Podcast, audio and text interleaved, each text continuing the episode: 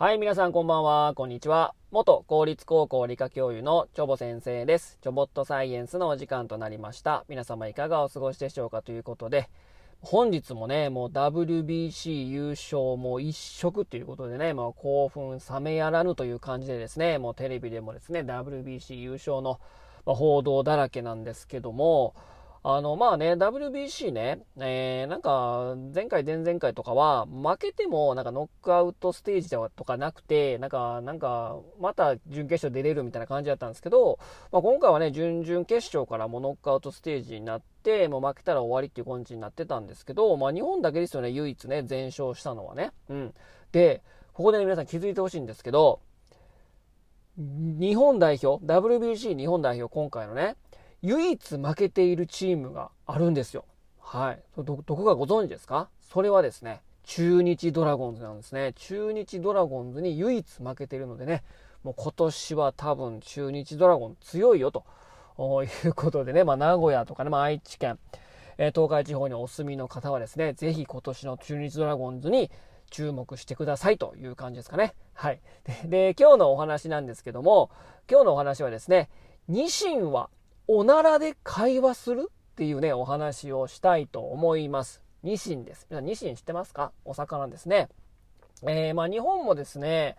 えー、明治時代、えー、1900年前後ぐらいはですね、北海道でまあたくさん取れてですね、もう3ヶ月で1億円ぐらい稼ぐですね、当時ね、えー、それぐらいドル箱の魚やったんですけども、もう急にね、もう絶滅したんじゃないかっていう風じで途絶えてですね、まあ、ニシンっていうのは大衆魚からですね、えー、まあ姿を消してしまったんですけども、またね、ちょっと資源も回復してて、2009年から、2009年ぐらいからですね、また、あまあ、ニシンが北海道にやってきているということで、またちょっと漁獲、漁獲量っていうのはちょっと回復してるみたいですけども、あのニシンですね。うん。で、まあ、一般的にまあ、北太平洋にいる、まあ、ニシンと、まあ、北大西洋ですね、ヨーロッパの方にいる、まあ、ニシンの、まあ、二つに、まあ、大別されるわけなんですですけども、このニシンがですね、まあ、コミュニケーションを取る手段としてですね、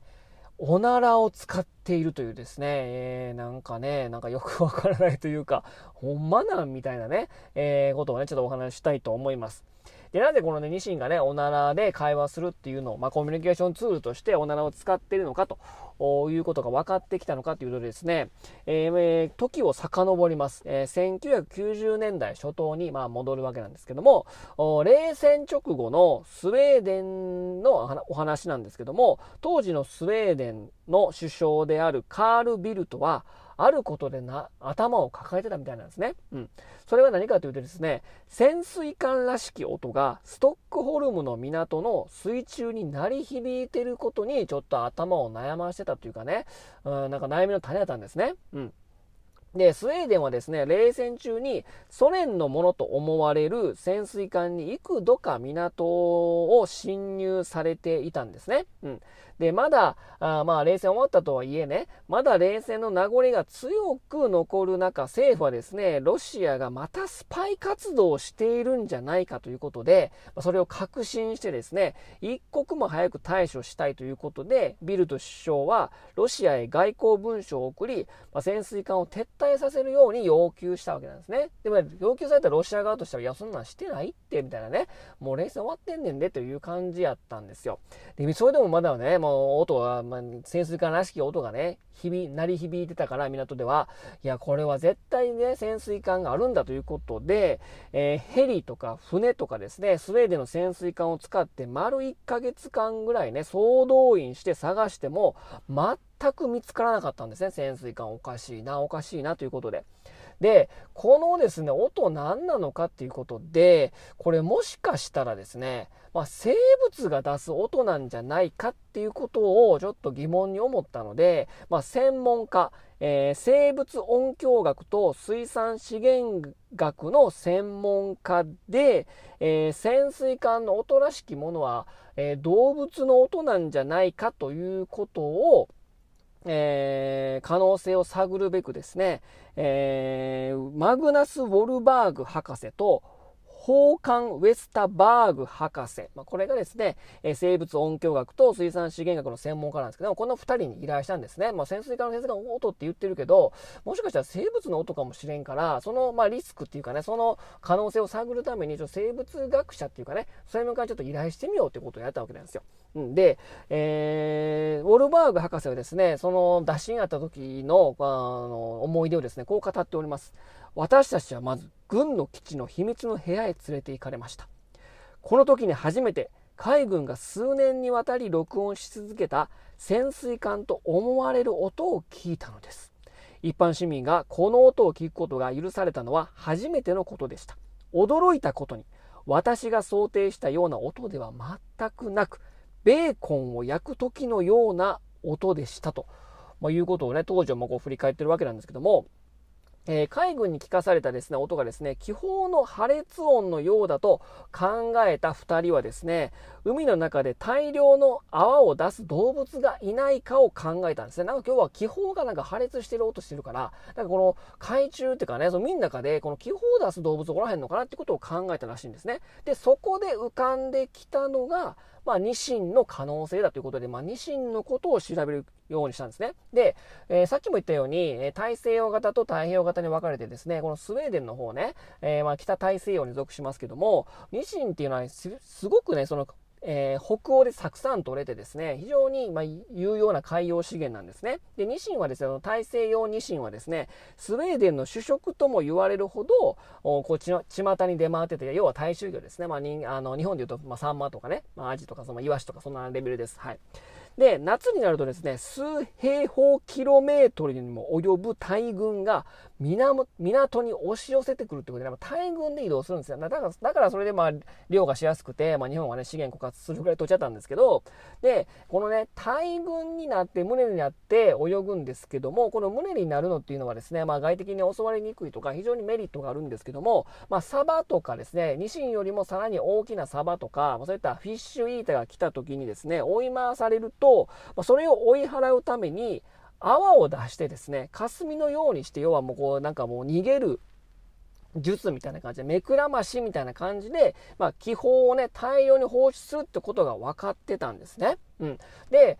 で、その気泡がですね、その潜水艦の音かどうかっていうのを調べるためにですね、えー、この研究者2人はですね、早速スーパーで、えー、ニシンを買ってですね、水につけてギュッと握ってみたところですね、えなんとですね、秘密の部屋で聞かされた潜水艦のあの例の音がするんっていうことが分かったんですね。うん、音の出どころはですね、浮き袋を伝って肛門から出てきた泡だったんですね。要はまあおならみたいなもんですね。うん。で、えー、その後ですね、捕獲したニシンとか野生のニシンの音を録音し、検証したところ、さっその例の部屋で聞かされたこのね、潜水艦だと思われてたこの例の音の正体はやはり生物の音。で、その生物何って言われたらニシンが肛門から放出する気泡の音であるということが分かったということなんですね。まあ、こうしてですね、えー、政府は幸いにもですね、ロシアのスパイ活動とかではなくてですね、そういうことは発表せず、まあ、おならによって引き起こされかけた、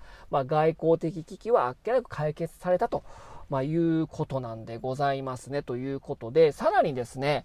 じゃあそのね、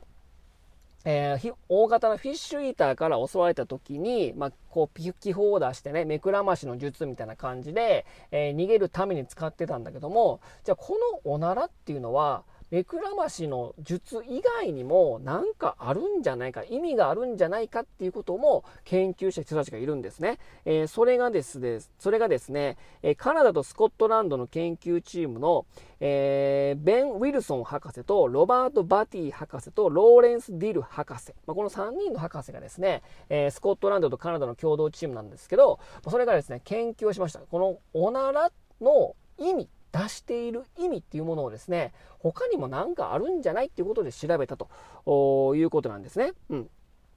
で、えー、このですね、まあ、おならなんですけども、ニシンの研究をしてたところですね、夜になると、ニシンがお尻から泡をプップップッと放出しているのを見たんですね。昼間だったらまあわかるけど、襲われた時にね、夜もね、おならしてるんですよ。プップップって言うとね。で、えー、このですね、えー、夜のおならは、昼間のおならとちょっと違うらしいんですよ。うん。どういうことかっていうとですね、まあ、ポーとかポーとかね、そんなね、気の抜けたんじゃなくてですね、カッカッカッ、ポポポポポみたいなね、もうこう、鋭い音を出してると。で、6秒あたりに60回の連続放出をする勢いで、こうなかなかね、緊張感のあるおならなんですよ。パパパパパみたいな。これ何なのか、夜になるとおならの質が変わるぞ、みたいなね。量も変わるし、これ何なんかなということでですね、で、その研究チームの佐々木の博士が、ね、気づいたんですね。一つ気づいたことがあったと。え周りにいる仲間が多ければ多いほど、ニシンはたくさんのおならをしていたと、まあ、いうことなんですね。うん。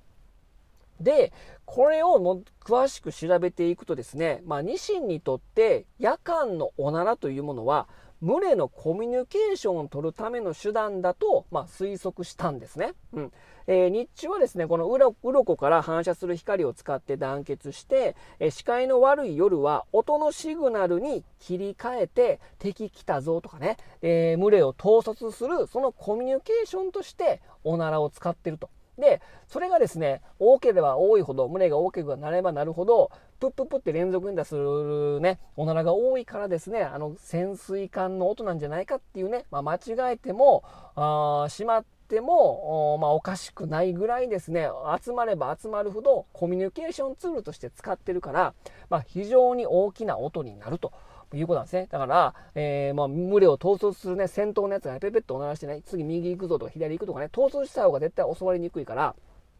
えー、なのでそういった統率するコミュニケーションツールとして、おならを利用していると。で、まあ、めくらませで、えー、おならをしてたのは分かってたんだけども、コミュニケーションツールとしてもおならを利用してるんだよと。いうことがまあ分かったわけなんですね。すごい面白いですね。ということでね。まあ人間もね、まあおならでコミュニケーション取らんけどもね、うん、まあそういった感じでですね、まあ声発生できないしね、まあそういう生態があるわけではないからですね、そういったおた同じ同種のタコ体とのそのコミュニケーションツールで、まあ、フェロモンとかいろいろあるけども、ニシンの場合はおならをすることによって群れを統率してコミュニケーションツールとして使っていると。まあ、いうことなんでございますね。ということでね、えー、今日はですね、ニシンはおならで会話するというお話をいたしましたということで、今日はこの辺にしたいと思います。それでは皆様さよなら、バイバイ。